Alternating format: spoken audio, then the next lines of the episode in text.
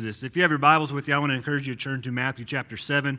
As you can see behind me, we're going to be in verses 12 through 23 this morning. Our focus is on one way. Uh, we're about ready to wrap up the Sermon on the Mount uh, within our larger series of Tell Me the Story of Jesus as we're walking through all the Gospels, uh, piecing them together as chronologically as possible.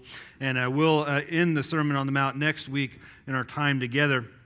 Uh, when I was learning to drive, uh, it happened in the uh, wonderful town of Macomb, Illinois. That's where I typically call home because I spent many years there, more years there than any other town. And uh, in Macomb, Illinois, for some reason, they decided that they're going to have multiple one way streets. And uh, when I was learning to drive, I was in driver's ed, and, and the driver's education teacher decided that we needed to almost memorize which streets were one way. Uh, so we would know when we would take our test in order to get our license that we wouldn't go down the wrong way on a one way street because if you did, you would fail. Well, in our passage this morning, Jesus reveals that there is, in fact, one way. And even though the scriptures that we're looking at, they, they do reveal there are other ways to treat people, there are other ways to live, there are other things that we can listen to, there are other things we can attempt to do to please God, Jesus reveals that there is, in fact, only one way. And just as if we were driving down the wrong way on a one way street, if we lived the other ways, the opposite of what Jesus is telling us, he tells us in the end we are going to fail. We're going to fail at life and we're going to fail ultimately for eternity. And since we're looking at such a large passage of Scripture, I want us to jump right in this morning and work our way through this. So, uh, beginning in Matthew 7, verse 12, the word of the Lord says, So, whatever you wish that others would do to you, do also to them, for this is the law and the prophets. Now, I don't know when you hear this verse, but for me, when I hear this verse, there's a particular movie that tends to come to mind, and that movie is Bambi. And I know some of y'all are probably protesting Disney at the moment, so you can just pray about your situation later. But uh, Bambi. In the movie Bambi, you remember movie Bambi, the little, okay, the little deer, whatever? Um, by the way, if you have a son, don't name him Bambi. I mean, really? I mean, Bambi was a boy. It took me a long time to figure that out uh, growing up. Oh, Bambi's a boy name. I don't, it's just asking for trouble. Anyway, so in the movie Bambi, there's a scene which Thumper is first introduced to Bambi the deer, and Bambi's having trouble walking, having trouble standing up. And so Thumper draws attention to this. You know, he can't walk very well, can he? And, and so Thumper's mother asks Thumper, what did your father teach you this morning? What did your father uh, instruct you to do this morning? And Thumper responds, If you can't say something nice, don't say nothing at all, right? Um, and I guess the reason that comes to mind because that kind of captures the essence of what Jesus is saying here in verse 12, what many people know as the golden rule. Uh, you might find it interesting that all world religions of some sort have this rule within their religion and within their text. Most of the world religions have it in the negative. So it reads in theirs, don't do to others what you don't want them to do to you. And that might not seem like much. Jesus gives it to us in the positive, um, but the negative implies that we don't have to do anything. We can be content with doing nothing. But if you notice what Jesus says here in verse 12, Jesus is calling us to a positive action. And what Jesus is teaching here in verse 12 is that there is one way to live. The so whatever in the beginning of verse 12 could also be read as therefore in everything. So if you've ever heard a preacher said in my final point, and then they go on for 20 or 30 minutes, you can thank Jesus for this for that, okay? Because this is what Jesus is doing. It seems like he's wrapping things up. Therefore, in conclusion, but then he goes on and gives us four different warnings of what we should be aware of in this life. Verse 12 is, in fact, a concluding remark of everything that Jesus has said going back to chapter 5. And in the following verses or points, he delivers warnings for us in life about one way to live and one way to be. So we could take this verse, verse 12, as with everything that we are called to live, with everything that we are called to understand, with everything that we are to do, and with everything that we understand about God, it should not just be for our benefit, but it should be an overflow, an outflow upon the people that God has placed in our life. This is what Jesus is saying in verse 12. A couple of weeks ago, we looked at the passage before this, where we're told in prayer that we are to ask and we are to seek and to knock with our Heavenly Father in prayer. And the lesson is there that God, who is our Father, wants to give us good things. He wants to bless us with good things. And that, that good things means advantageous, things that are beneficial for us. And so if we just had verses 7 through 11, and here in chapter 7, and we applied it to verse 12, we would understand if God, our Father, wants to bless us with good things, if He wants to give us advantageous things, if He wants to give us beneficial things, and we are to be imitators of His, we are representatives of His in this world, then we too must be a blessing of good things, beneficial things, advantageous things to others. So, our wish and our desire in our life is to be an example of what God is doing for us. Matter of fact, God is actually treating us better than we deserve. As Jesus came to fulfill the law and the prophets, he says that in Matthew chapter 5. We are to be imitators of his now in verse 12 here in Matthew chapter 7 by living out the law and the prophets. And Jesus would use this phrase once again in his ministry when he said, To fulfill the law and the prophets, we must love God and we must love people. The phrase law and the prophets is what we understand as the Old Testament, from Genesis to Malachi. Jesus saying, if we would treat people the way we would want them to treat us, we would be fulfilling the law and prophets or all that the Old Testament captures. If we would treat them the way we wanted them to treat us. If we were to look at the law, just the Ten Commandments, I encourage you to do that. It's Exodus chapter 20. Not right now, but later. You would see that in Exodus chapter 20, when we're given the Ten Commandments, six of the Ten Commandments deal with our relationship with people. That's 60% of the commandments deal with our relationship with people. That's not saying that our relationship with God isn't a priority, but it's saying that if our relationship with God, which deals with the first four commandments, if our relationship with God is right and it is in right standing, then our relationship with people will reflect that. And we'll be right with people because if our relationship with God is right, it will outflow, overflow into the relationships that we have with people. Notice here in verse 12, Jesus does not say, Do to others as they have done to you. This is telling us as God's people, we are to go above and beyond. If you're a child of God in this place, Jesus is telling you and telling me you are to be different. So when people belittle us, when people backstab us, when people talk behind our backs and talk bad about us, when they inflict pain upon us, Jesus is telling us and teaching us here in verse 12 that we are to rise above and be different. This is not a reciprocal way of living, it is an asymmetrical way of living. Instead of doing things in return, as God's people, we are to live in such a way to others that don't correspond or equal the way they treat us. So, what Jesus is telling us, our life as his child, as his disciple, is to be self sacrificial, not self promotional. We are not bringing glory to ourselves. We're not putting ourselves on the billboard. We're not proclaiming our own name. We, as God's people, proclaim Jesus Christ. And we do this by how we treat people, even those we disagree with even those who have theological differences, even those who have a lifestyle that is different from our own, because this is what Jesus Christ did.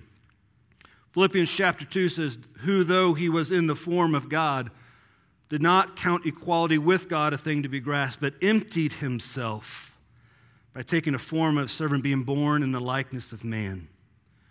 And we could probably just stop here with verse 12 and say, Let's pray and let's all repent.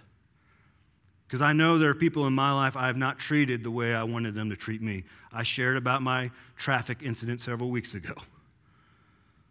But there's more that Jesus says. And what Jesus does in preceding verses is to give us a warning on why this is so vital that we treat people the way we want them to treat us. Again, not how they treat us, the way we want them to treat us. Look, we're in verse 13. Enter by the narrow gate, for the gate is wide and the way is easy. That word easy could also be read as broad, that leads to destruction, and those who enter it by it are many. For the gate is narrow and the way is hard that leads to life, and those who find it are few. Jesus knows that what he tells us to do, this golden rule, this commandment of verse 12, he knows that's going to be hard. He knows it's going to go against every natural tendency that we have. Here's the reality everyone in this room has a sinful nature.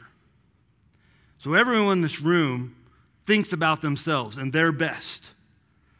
And we battle with that as we live for God and we call ourselves Christians. And so Jesus knows that verse 12, look, he understands this is going to be hard. This is going to go against everything that you want to do. You're going to want to put people in their place. You're going to want to talk bad about people. You're going to want to talk behind their backs. But don't because there is a wide and narrow gate. And so, when everyone else is seeking about their welfare, when the crowds and society are going one way, what we see here and what Jesus is telling us is there's only one way to go.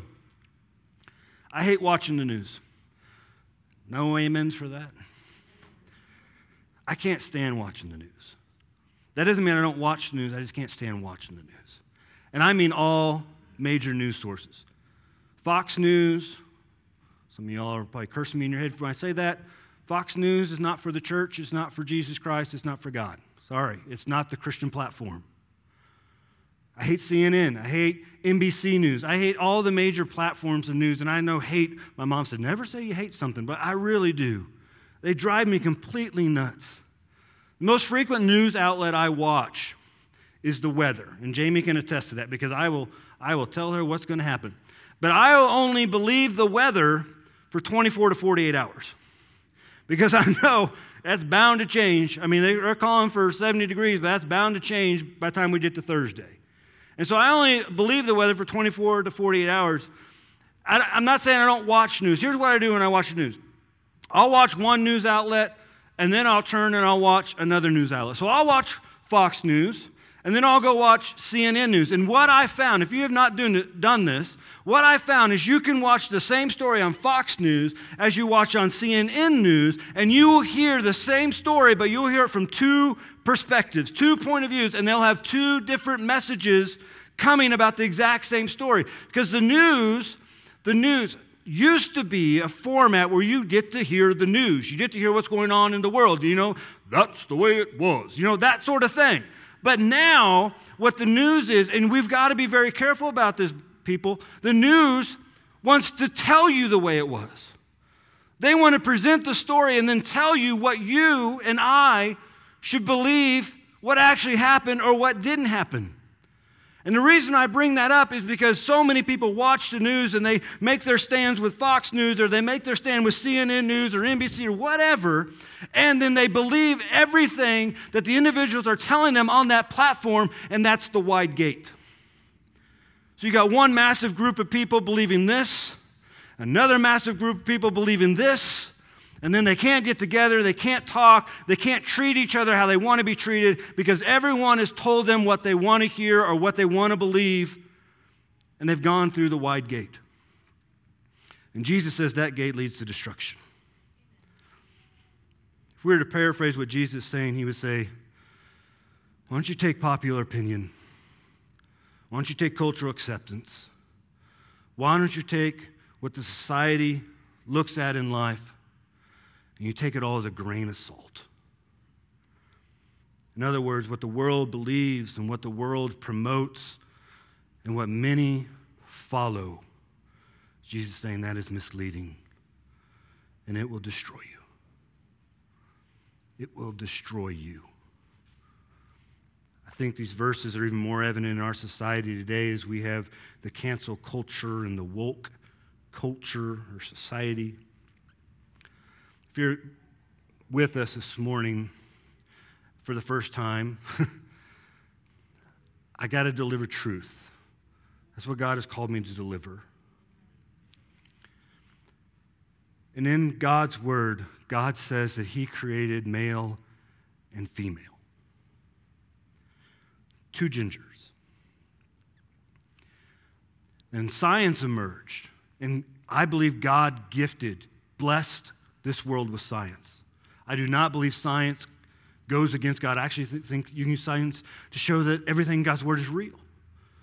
And when science emerged, They confirmed what God said in the very beginning of His Word. There are two genders, male and female, because they recognize, oh, there's only two chromosomes. What I found this week as I was doing my research is now science is backstepped. Now scientists said there are not just two chromosomes, because that, that there are exceptions now. There are exceptions to an XY or an XX. And the only reason science has to backstep because there's no backing to it. I, I did like several hours trying, what are the exceptions? And I couldn't find anything. They have to backstep because society has now said, okay, there's more than one gender, genders. There's a wide gate now. There's a man can now say he feels like a female, and a female can now say he feels like a male, or that's how they relate. But science doesn't prove that. The Bible doesn't prove that. God says in the very beginning of His Word, God created man in His own image. The word man there can be read as individuals. So it says God created man, individuals in his own image. In the image of God, he created him. Male and female, he created them. So when Jesus is talking about these wide and narrow gates, he's not just speaking to his current generation, he's speaking to us right now, our current generation. He's talking about the multitude's opinion. For Jesus in his day, in his context, would have been the Pharisees and the scribes. They would have this wide gate of legalism. And some of us have grown up in legalism. Well, if you do this, you're a Christian, but if you do that, you're not a Christian. And Jesus was heavily opposed to legalism. He loved to show love and, and, and allow anyone to come into his presence. He wanted to say it's not about these rules and these regulations, it's about a relationship. It's about knowing me. In the Apostles' Day, Jesus was speaking prophetically of the acceptance of false teachers. In our day, both of those apply this legalism and false teachers, but he's also speaking to us right now of the wide gate of society. We are being told right here in God's Word, verse 13 and 14, there are only two ways of life there's the wide and there's the narrow. And the wide is broad. And many find pleasure in going that way because Jesus says it's easy, it just goes with the flow. But the narrow road pushes back. The narrow road is living with God's Word in mind. The narrow road calls out sin for being sin. The narrow road doesn't agree with the ideology that there are multiple ways to heaven. The narrow road doesn't accept that there are more than two genders. The narrow road doesn't accept that there are more than two, there are different types of marriages besides between a man and a woman. The narrow road doesn't say that pro choice is acceptable. The narrow road says you already made your choice by having sex. And pregnancy strongly happens when you have sex. The choice has already been made. The narrow road doesn't say because someone has a disability, they're less loved by God or less wanted by God. The narrow road does not permit someone to break the law of the governing authorities and then be treated as a martyr because they broke the laws of the governing authorities. The narrow road does not permit, permit genocide or the killing of innocent while people watch it on TV or hear it on the news. The narrow road doesn't say a marriage, if it's not going the way it should go or we thought it should go, we can just get out of it. The narrow road says, as for life, you're one flesh before God. The narrow road does not permit a parent to walk out on their children. The narrow road is a life of conviction. And we have to be very careful when it comes to convictions. Convictions does not mean we can belittle another individual. If you don't know a conviction, a conviction is what we understand, what we believe, and what we know to be true through the Word of God. And as God's people, we are to have convictions, but we are to have convictions lived out in love. And I believe that's why Jesus started with verse 12 before he started giving these warnings. We are to have convictions as brothers and sisters in Christ, we are to have convictions. We are to hold each other accountable through love. But to unbelievers, we have to understand they're going through a wide road and we're still to love them and we're still to treat them how we would want them to treat us. This is why the narrow gate and the way is hard. But notice what Jesus says in his promise it is this way that leads to life, there in verse 14. And the sad statement about the narrow road, Jesus also has, and those who find it are few. And the reason there are so few is not that God doesn't want people to accept Him and to be saved and forgiven and given eternal life. The reason it's so few because it goes against our nature. It goes against our sinful tendencies to get what we want, to make sure that we are heard, to promote our agenda. As God's people, we may not agree, we may not understand why people are choosing the wide gate and the wide road and the easy way. But God's word does not permit us to stop loving them. Stop, we can't stop loving them through the gospel. 2 Corinthians chapter 5 Christ reconciles us to himself and gives us the ministry of reconciliation. That is, in Christ, God was reconciling the world to himself. That word world means all people to himself, not counting their trespasses against them, and entrusting us with the message of reconciliation. I do not believe that protests and acts of hatred will ever change an individual's heart. I do not believe it. I do not believe it will change their mind. But I do believe because God's word tells me that the love of God will. And it's hard, it's narrow, and very few want to choose that path. We may suffer persecution, but we should turn back to Matthew chapter 5, verse 10. Jesus said, Blessed are those who are persecuted for righteousness' sake, for theirs is the kingdom of God. Blessed are you when others revile you and persecute you and utter all kinds of evil against you falsely on my account. Rejoice and be glad, for your reward is great in heaven, for so they persecuted the prophets who were before you. And speaking of prophets, that's the next subject Jesus deals with in Matthew chapter 5 or 7, beginning in verse 15. Beware of false prophets who come to you in sheep's clothing, but inwardly are ravenous wolves. You will recognize them by their fruits. Are grapes gathered from thorn bushes or figs from thistles? So every healthy tree bears good fruit, but the diseased tree bears bad fruit. A healthy tree cannot bear bad fruit, nor can a diseased tree bear good fruit. Every tree that does not bear good fruit is cut down and thrown into the fire fire. Thus you will recognize them by their fruits. What we're being told here in verses 15 through 20 is there's one way to understand. In Scripture, when it comes to prophets, prophets were individuals who spoke God's word to God's people on behalf of God. In other words, prophets spoke truth. So when we come to false prophets, this would be the exact opposite.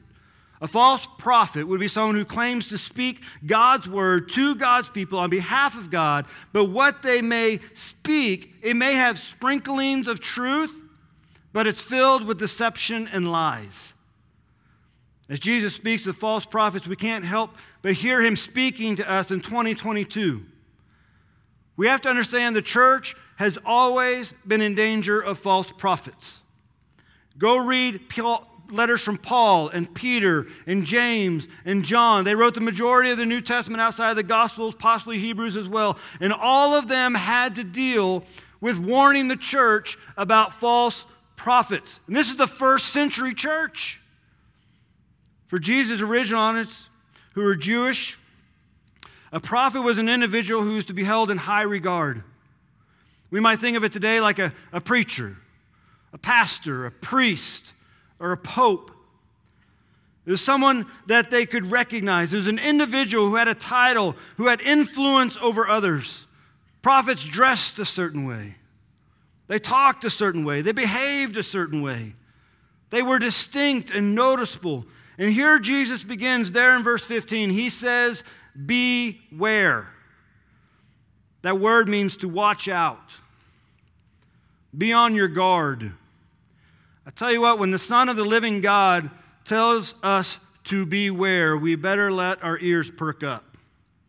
We better listen to what he's getting ready to say, what we need to be watching out for, what we need to be aware of, what we need to be on our guard.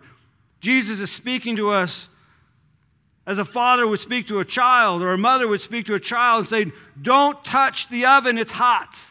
Any parent ever told your kids to do that? Beware, watch out, guard yourself. The image of sheep's clothing there in verse 15 is to say that these false prophets, they're going to come and they're going to appear harmless. They're going to appear innocent. They're going to appear gentle. We have to beware. False prophets do not announce who they are. They are well groomed. They speak pleasantries. They smile to the camera. Some of you aren't going to like what I'm getting ready to say. They're going to tell you to live your best life now. I'm sorry, Joel Osteen, but our best life will be lived in heaven, not on this earth. And they're going to keep telling you that to continue to better yourself. Or they're going to take scripture and they're going to sprinkle in some psychological nonsense. They're going to write books and say things like the greatest gift you can give your family and the world is a healthy you. I'm sorry, Joyce Meyer. But the greatest gift I can give my family and the world is the love of Christ. I am not the healthiest I've ever been. Some of y'all can say I, I'm past my prime. By looking the world of God, Word of God, it says, For while bodily training is of some value, godliness is of value in every way, as it holds the promise of present life and also for the life to come. I will not be apologetic with this remark.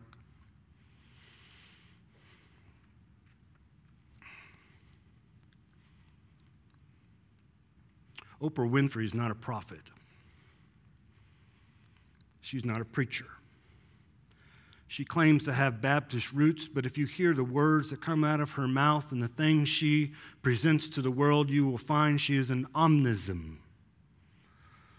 Omnism means that all religions go to God. All religions go to heaven. And she will talk about God and Jesus Christ.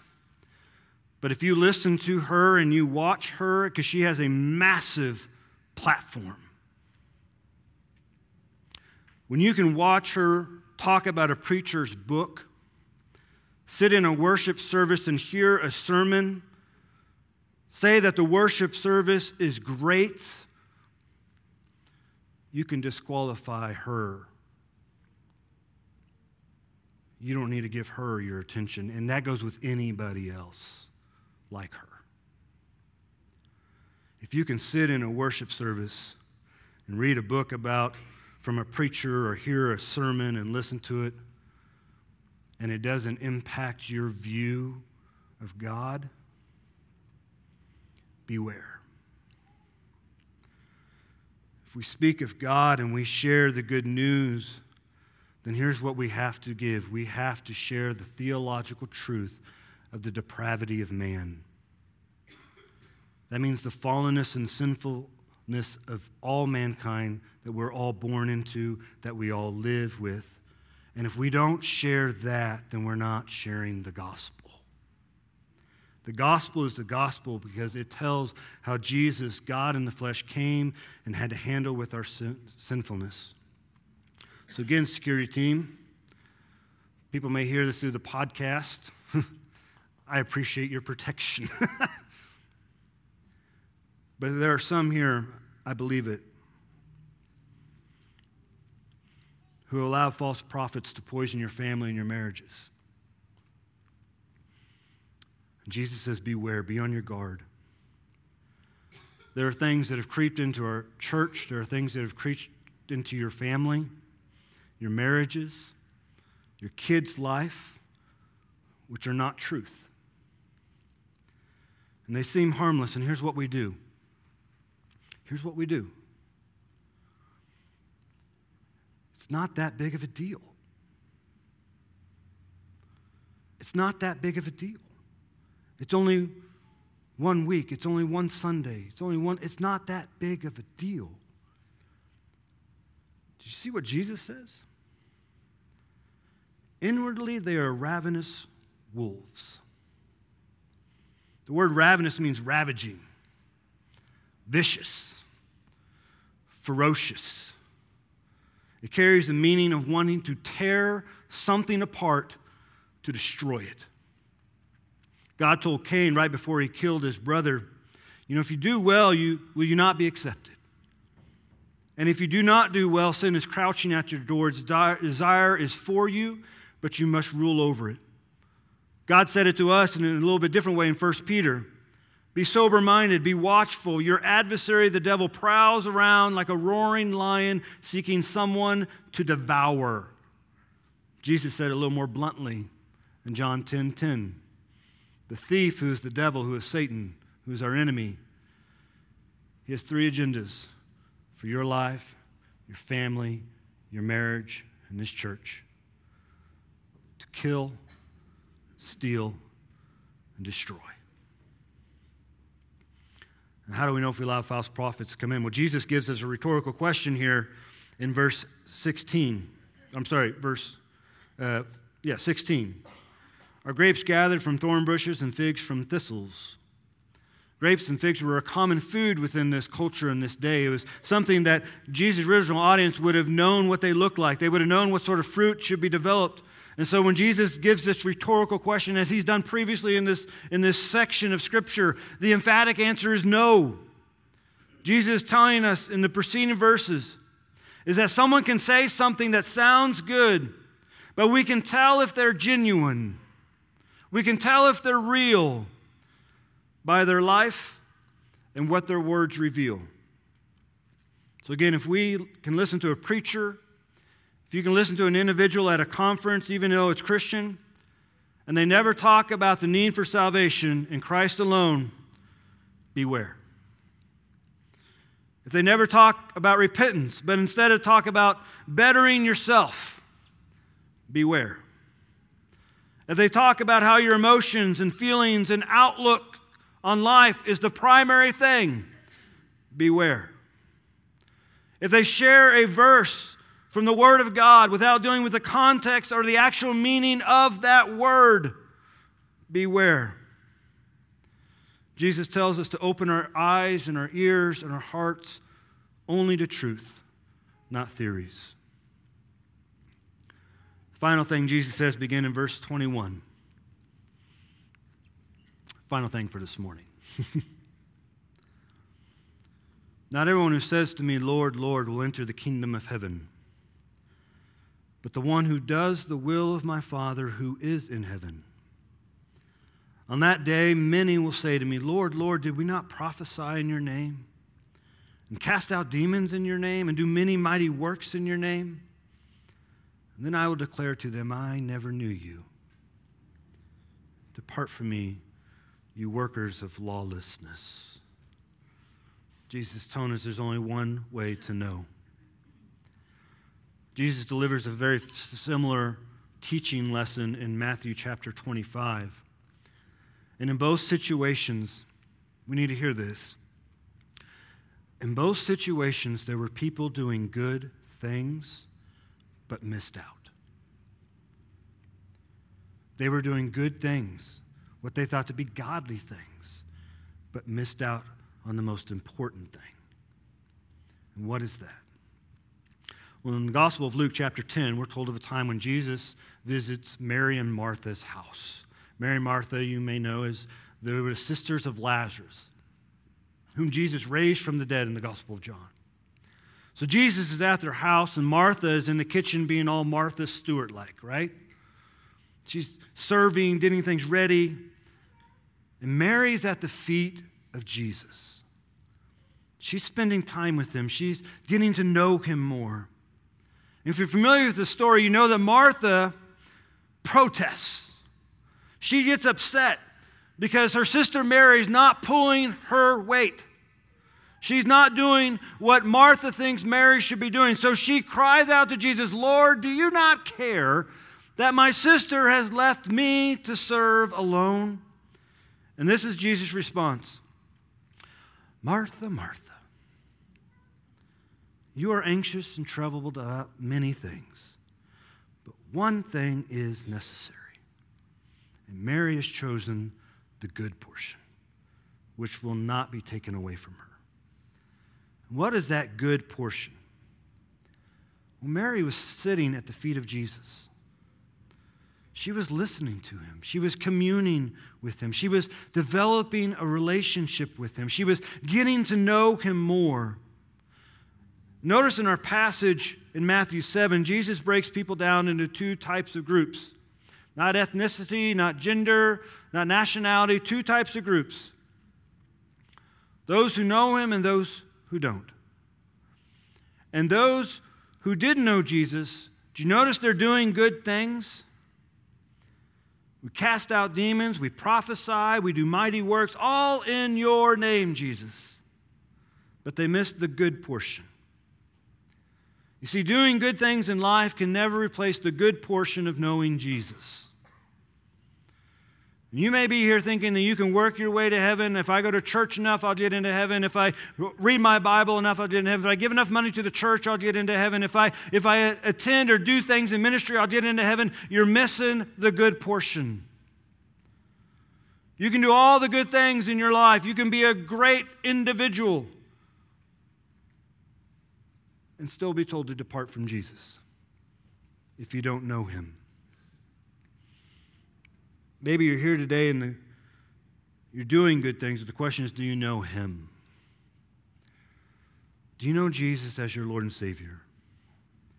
And what Jesus is pointing out in verses 21 through 23 is there are going to be a lot of people who have lived a very, very good life and have done a lot of good things, but they missed out on knowing the one way. Jesus said, I am the way the way, the only way. And no one comes to the Father except through me. And this brings us back to verses 13 and 14. Jesus saying, I am the narrow gate. He's saying from verses 15 through 20, I am the healthy tree. And he points out in this passage that one day every individual is going to be held accountable to him. Do you know him? The statement doesn't apply when Jesus says, I never knew you in verse 23. It doesn't imply that Jesus doesn't know you, but rather it means that it is our part to know him. The only reason Jesus can deliver the final judgment, which is what that day means in verse 23, means the day of judgment, is because he knows everyone who belongs to him and everyone who doesn't. And the revelation or the, the reading of this passage means this you can be here this morning and you can believe that Jesus Christ's name has authority. You can be here this morning and you can believe that Jesus Christ's life had meaning. You can be here this morning, you can believe that Jesus Christ's teachings have relevance. But if you don't know him personally as your Lord and Savior, you have missed knowing the one way. And God doesn't want that for you. I don't want that for you. There's not a believer in this room who wants that for you. And so that's why we preach the gospel.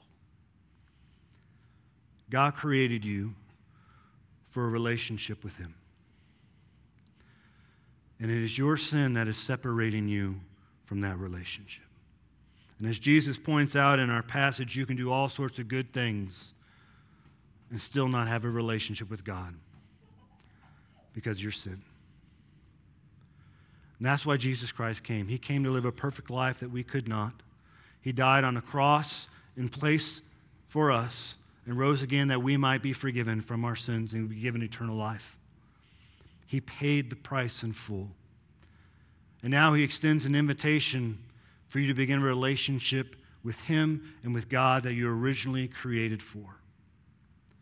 And so if you're here this morning, you've yet to confess. You may believe, you may know, you may understand, but you've yet to confess Jesus Christ, your Lord and Savior. You let yet to make that be known public. I'm going to be standing here, and you just come up and say, Pastor Mike, I believe I need Jesus Christ to forgive me. I believe He has, and I accept Him now as my Lord and Savior. If you can't remember that, just come up and say, Pastor Mike, I need to know how to be saved. but maybe you're here and you've already made that commitment But you know there are people in your life that you're treating them just like the world would treat them. And God has called you and me to be different. I'm going to ask the worship team to come up and lead us in a song. I want to lead us in prayer. And if you need to respond, I'm going to be standing right here. If you just need to come and kneel before the Father and pray, I invite you to come. Let's pray together. Father, thank you for this day. Thank you for loving us. Thank you for giving these warnings, even though they're hard to hear at times. But Lord, thank you for correcting us. Thank you for calling us to something greater than what's in this world and how the world treats one another, Lord. Thank you for giving us this incredible task and then not leaving us alone to do it, Lord. You empower us through your Spirit to do it.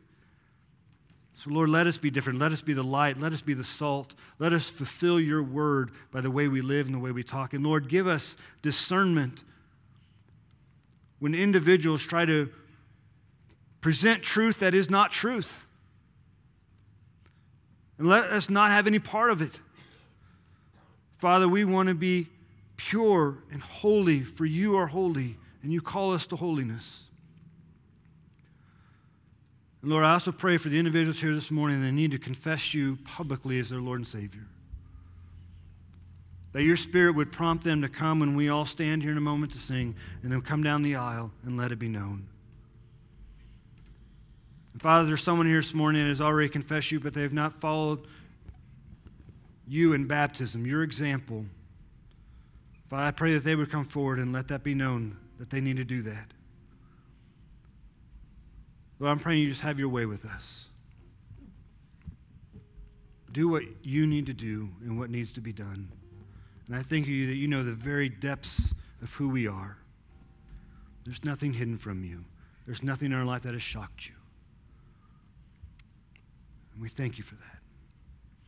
Let this time be a time where your will is done and your kingdom continues to come. And praise in the name of Jesus. Amen.